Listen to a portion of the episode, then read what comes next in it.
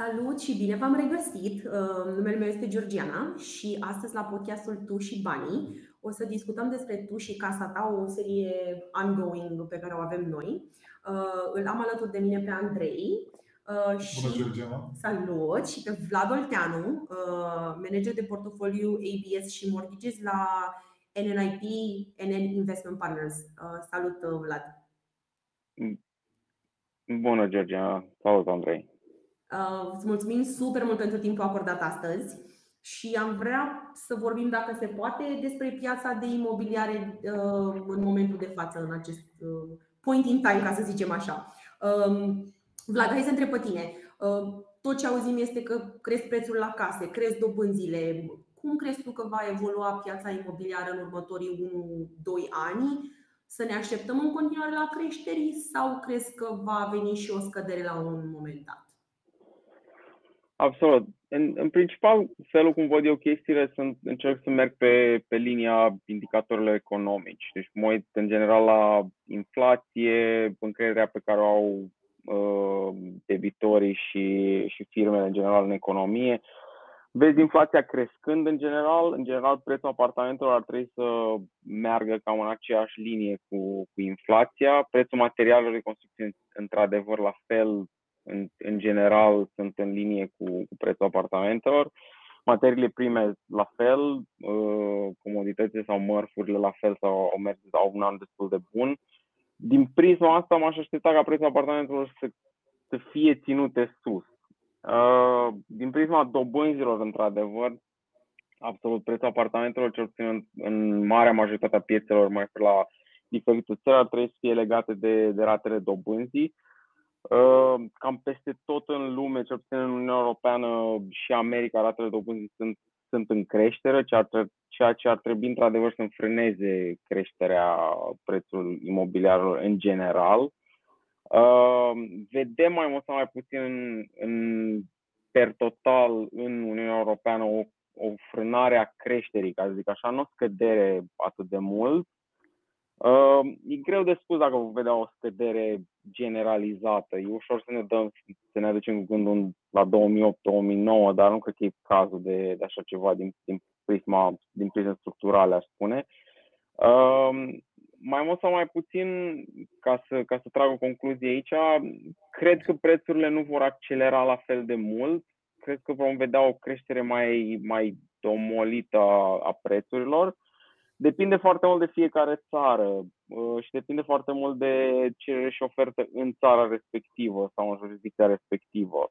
Um, depinde foarte mult de, de, cum, de partea economică, de context economic din fiecare, din fiecare oraș. Să spune că de pe diferite orașe care sunt în plină creștere economică vor, vor continua să crească prețul imobiliarilor, dar urmează să vedem. Aș fi, aș fi mai mult sau mai puțin coșă aici până a spune că, că vom avea o scădere.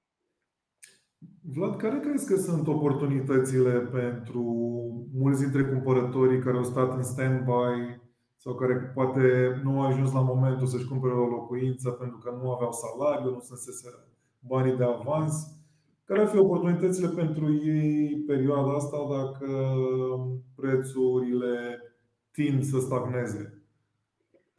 Dacă ar fi să stagneze, sincer, eu personal m-aș, m-aș, gândi, de, m-aș gândi de două ori în a, în a cumpăra, în sensul că dacă, dacă nevoia este deja acolo de a cumpăra un apartament, uh, în primul și în primul rând, eu urmăresc cumpărarea unui apartament mai mult sau mai puțin la fel ca investițiile pe bursă. You can never time the market, mai mult sau mai puțin. Ideea e că uh, mă gândesc dacă nevoia e acolo de a cumpăra un apartament, prețul, ratele dobânzii se vor duce în sus orice ar fi. Deci, mai mult sau mai puțin, nevoia aia trebuie satisfăcută cumva.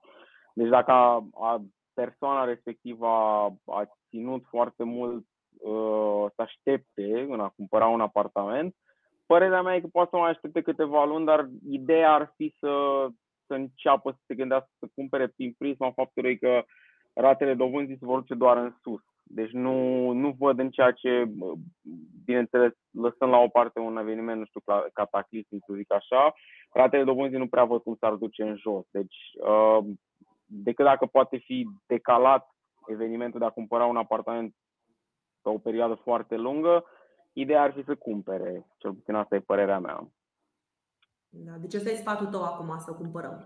Da, ideea e, în principiu cam asta e, e, e născută de, de nevoia de a, de a avea un apartament. Deci dacă persoana respectivă nu poate decala nevoia de a avea un apartament și își permite apartamentul respectiv, în sensul că rata are un, un procentaj destul de uh, ok în ceea ce privește venitul respectiv, uh, mi s-ar părea o, o idee bună să cumpere, pentru că așteptând tot ce se poate întâmpla este prețul apartamentului să stagneze, într-adevăr, dar rata respectivă pe care o va plăti Uh, îmi vine să spun investitorul, dar deținătorul, posesorul acelui apartament va fi net mai mare uh, cum merge mai departe.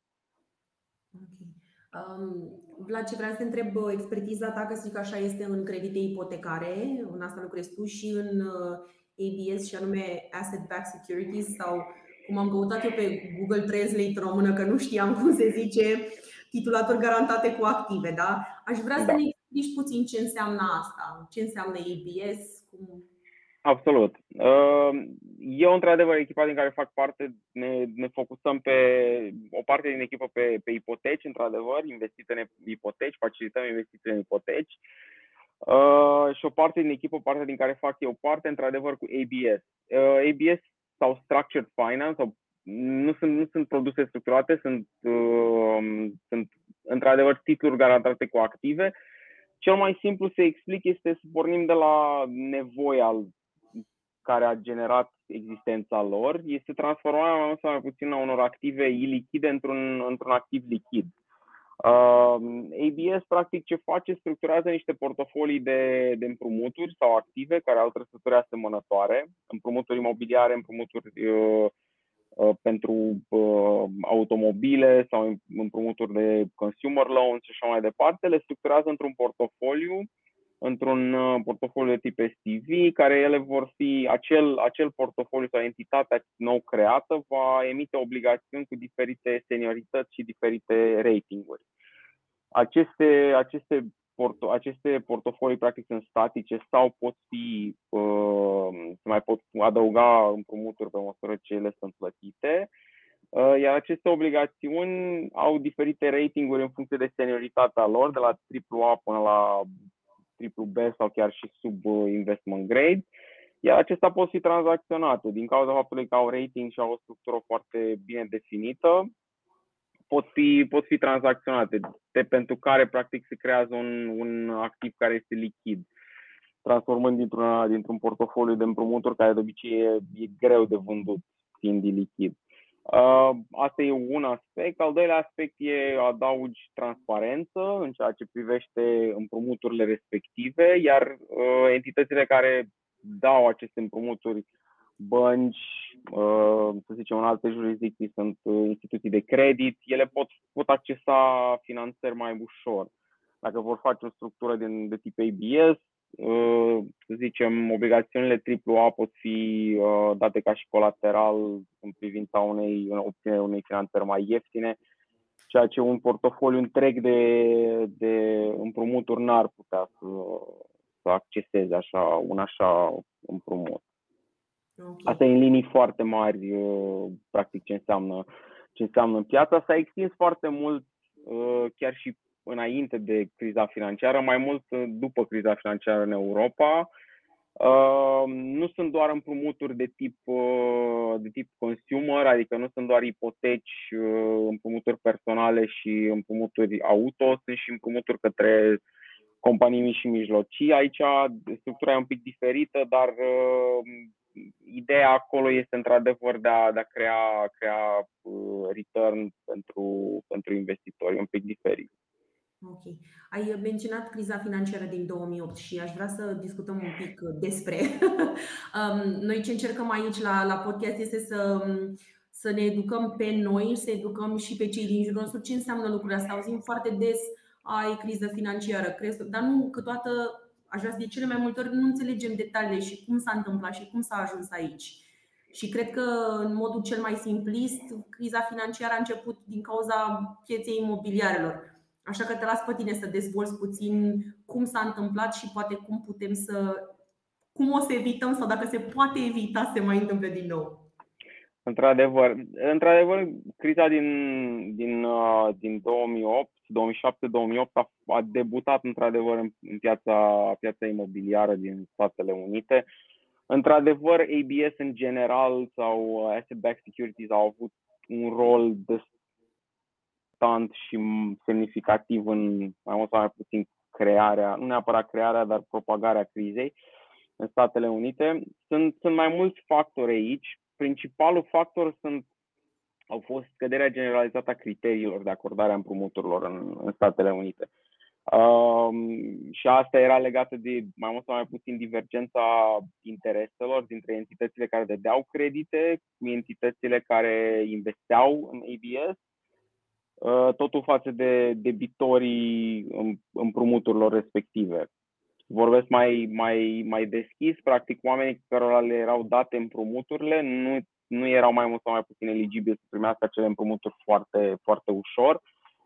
Le-au primit relativ ușor și uh, calitatea împrumuturilor era destul de, sau standardele erau destul, era destul de joasă. Investitorii n-au avut o, o privire de ansamblu în ceea ce privește ce erau în acele structuri, acele structuri ABS Aici leg de agențiile de rating. Agențiile de rating n-au tras un semnal de alarmă destul de prompt în ceea ce privește deteriorarea din portofolii respective, delinquency și așa mai departe, ceea ce a dus la propagarea mai mare a, a crizei, uh, instrumente care erau încă, încă rated uh, destul de sus, chiar și investment grade, uh, de fapt aveau, uh, aveau un procentaj foarte mare de, de împrumuturi foarte suprime, cum erau, cum erau numite pe atunci. Uh-huh. Uh, totul a fost mai mult sau mai puțin corelat cu faptul că exista o, uh,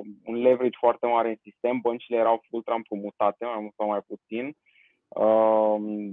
Uh, veneam după o perioadă mai mult sau mai puțin unde banii erau uh, destul de ieftini, ratele dobânzii erau relativ jos, uh, și băncile erau relativ mai puțin capitalizate, uh-huh. ceea ce mai mult sau mai puțin a dus la un, la un șoc. Criza a fost de asemenea fundamentală cât și tehnică, cel puțin în ABS a fost foarte tehnică.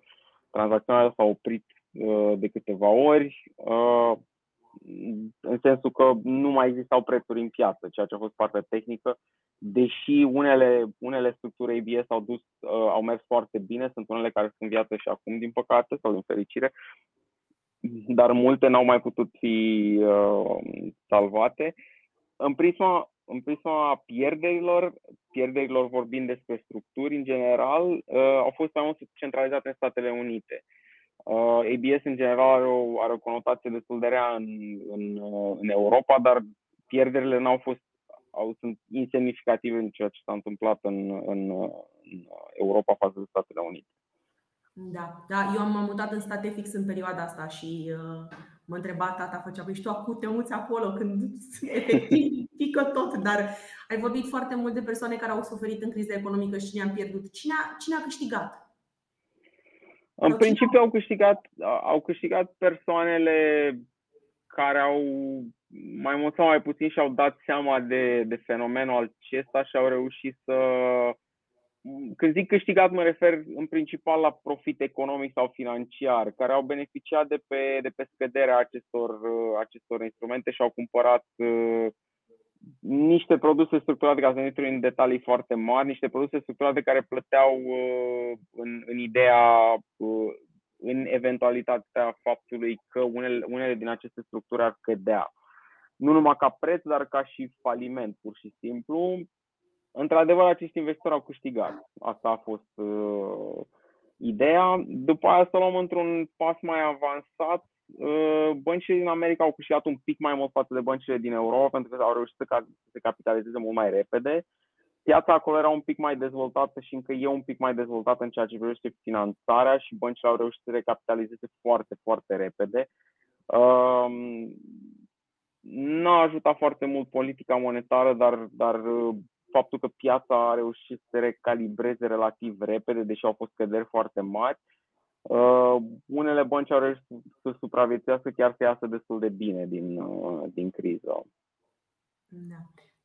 Vreau să te întreb, Vlad, uh, legat de uh, perioada pe care o parcurgem cu inflație mare, uh, ce sfaturi ai avea pentru un investitor obișnuit care are pe de o parte temerea asta legată de inflație și faptul că în termen real banii lui devin mai puțini. Care ar fi alegerile pe care să le faci într-un portofoliu personal? Care sunt clasele de active sau în ce crezi că ai putea să investești banii astfel încât să fii protejat de inflație, fie parțial, fie uh, cu rezultate bune pe termen lung. Uh, ce părere ai tu? Da, e, e o întrebare pe care toată lumea se gândește mai mult sau mai puțin zilele astea, într-adevăr din cauza inflației și din cauza ratelor dobânzii. Aș spune în principal, e foarte simplu să te duci cu gândul la mărfuri și la uh, chestii legate de, de real estate. Într-adevăr, real estate e, o, uh, e un răspuns.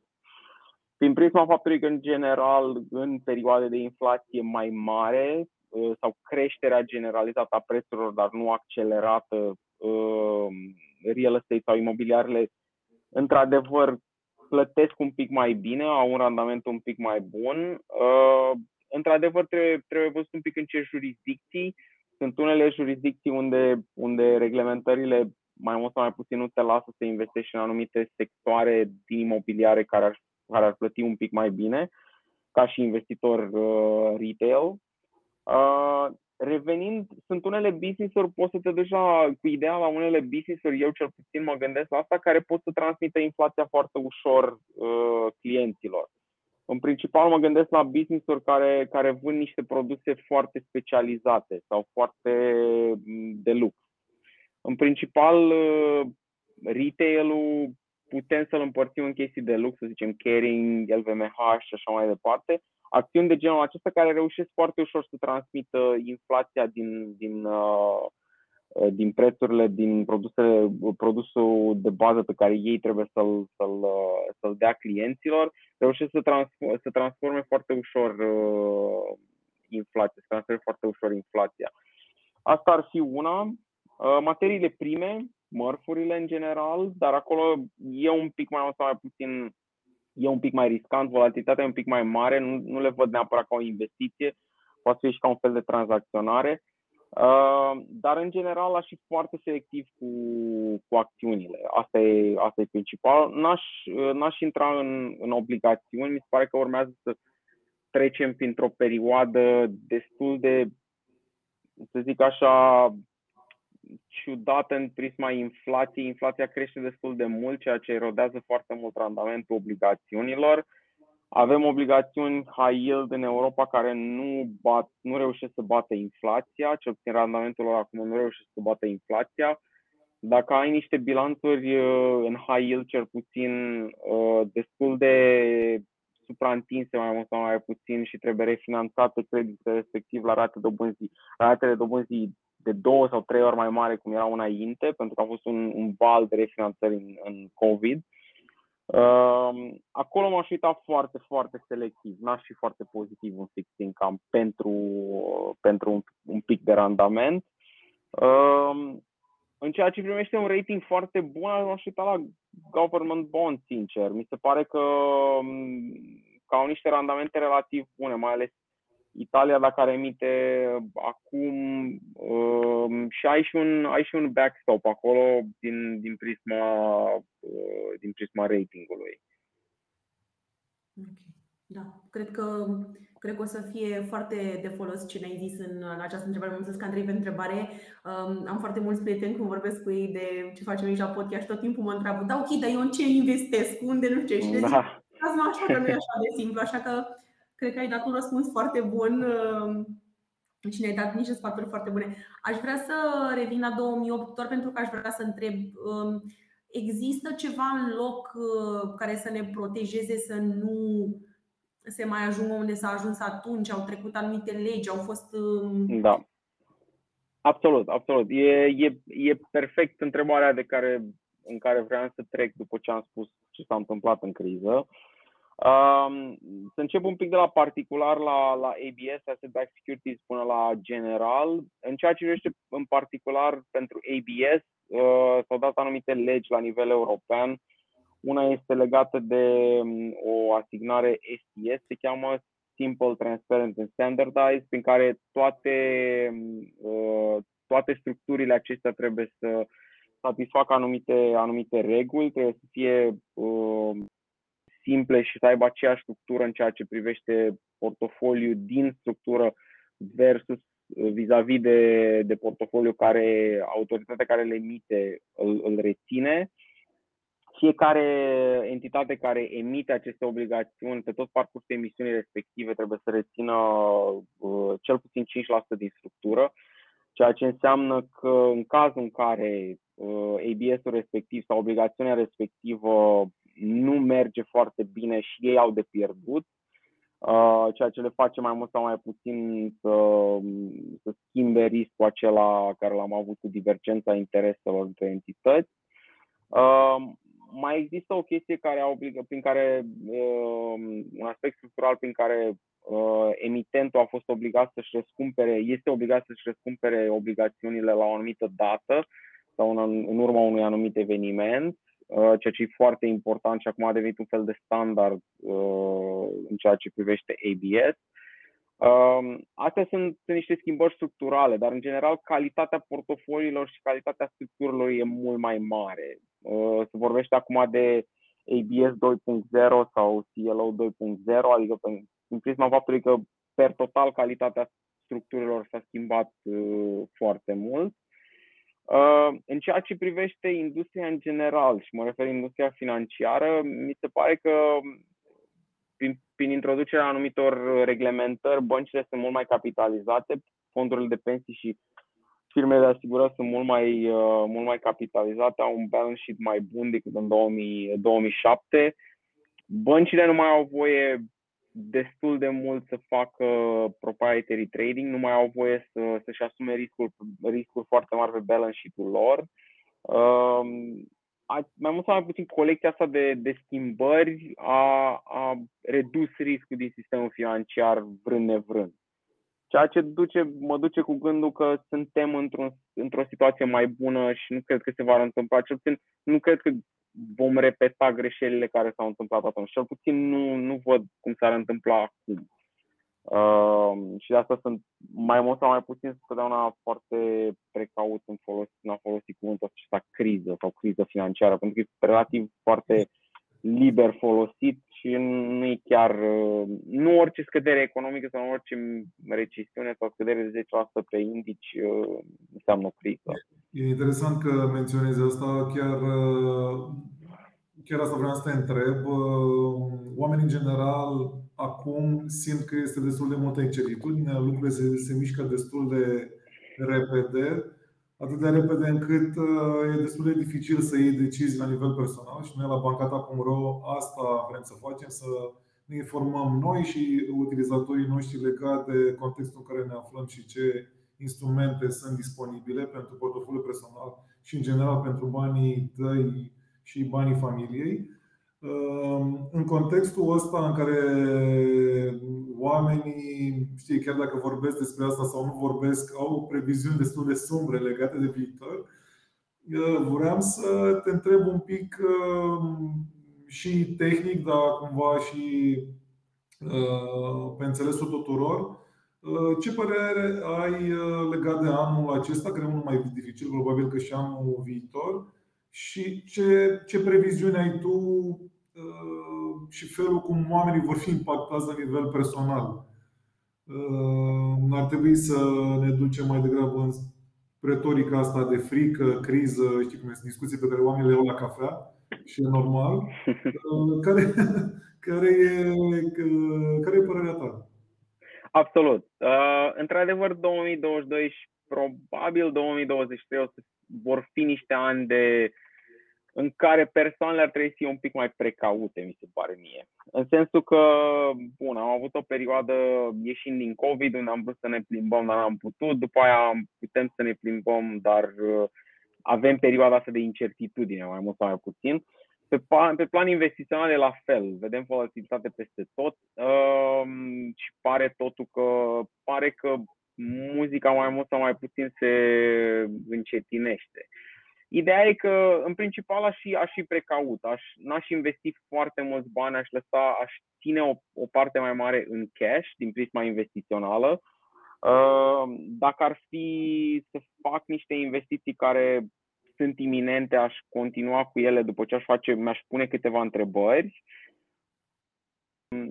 Nu, nu, văd, nu văd să fie, uh, să fie un, un eveniment mai mult sau mai puțin foarte major. Într-adevăr, există o, o probabilitate foarte mare ca noi să, să intrăm într-o recesiune în Uniunea Europeană în următoarele două trimestre.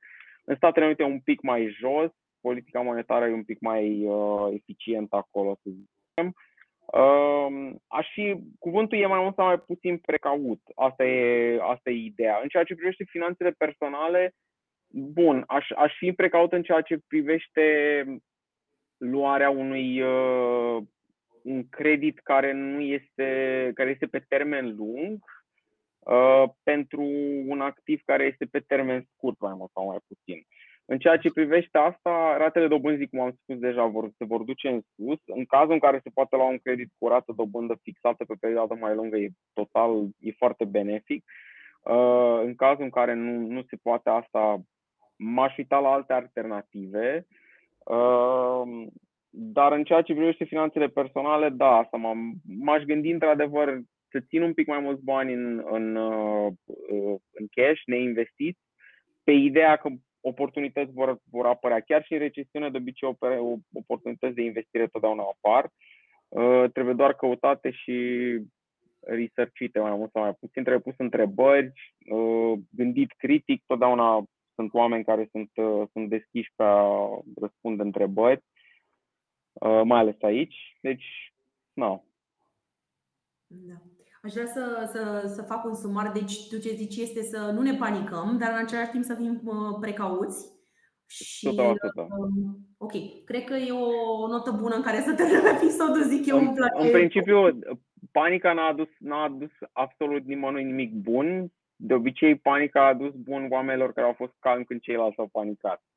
Deci, în principal, punând întrebări și fiind un pic mai precaut sau mai critic în, în gândire, acolo, în principiu, ar trebui să vină plusurile. Perfect. Uh, Vlad Oltean, îți mulțumim super mult pentru timpul acordat astăzi și Absolut, cu cea mai mare plăcere. Ne-ai uh, răspuns la foarte multe întrebări și cred că ne-ai și îndrumat în ce să investim și unde să fim precauți și așa mai departe. Um, sperăm să avem oportunitatea să vorbim și pe viitor uh, pe mai multe subiecte, aș zice eu. Andrei, îți mulțumesc și ție. Mulțumesc și eu, mulțumesc și, și lui Vlad. Da. Absolut, absolut, mulțumesc. Și uh, pentru uh, dragii noștri prieteni uh, interesați de toate lucrurile financiare, puteți să ne scrieți întotdeauna la tu și banii cu sugestii, întrebări pentru noi și pentru Vlad. Promitem că îi le trimitem și vă răspunde. La revedere!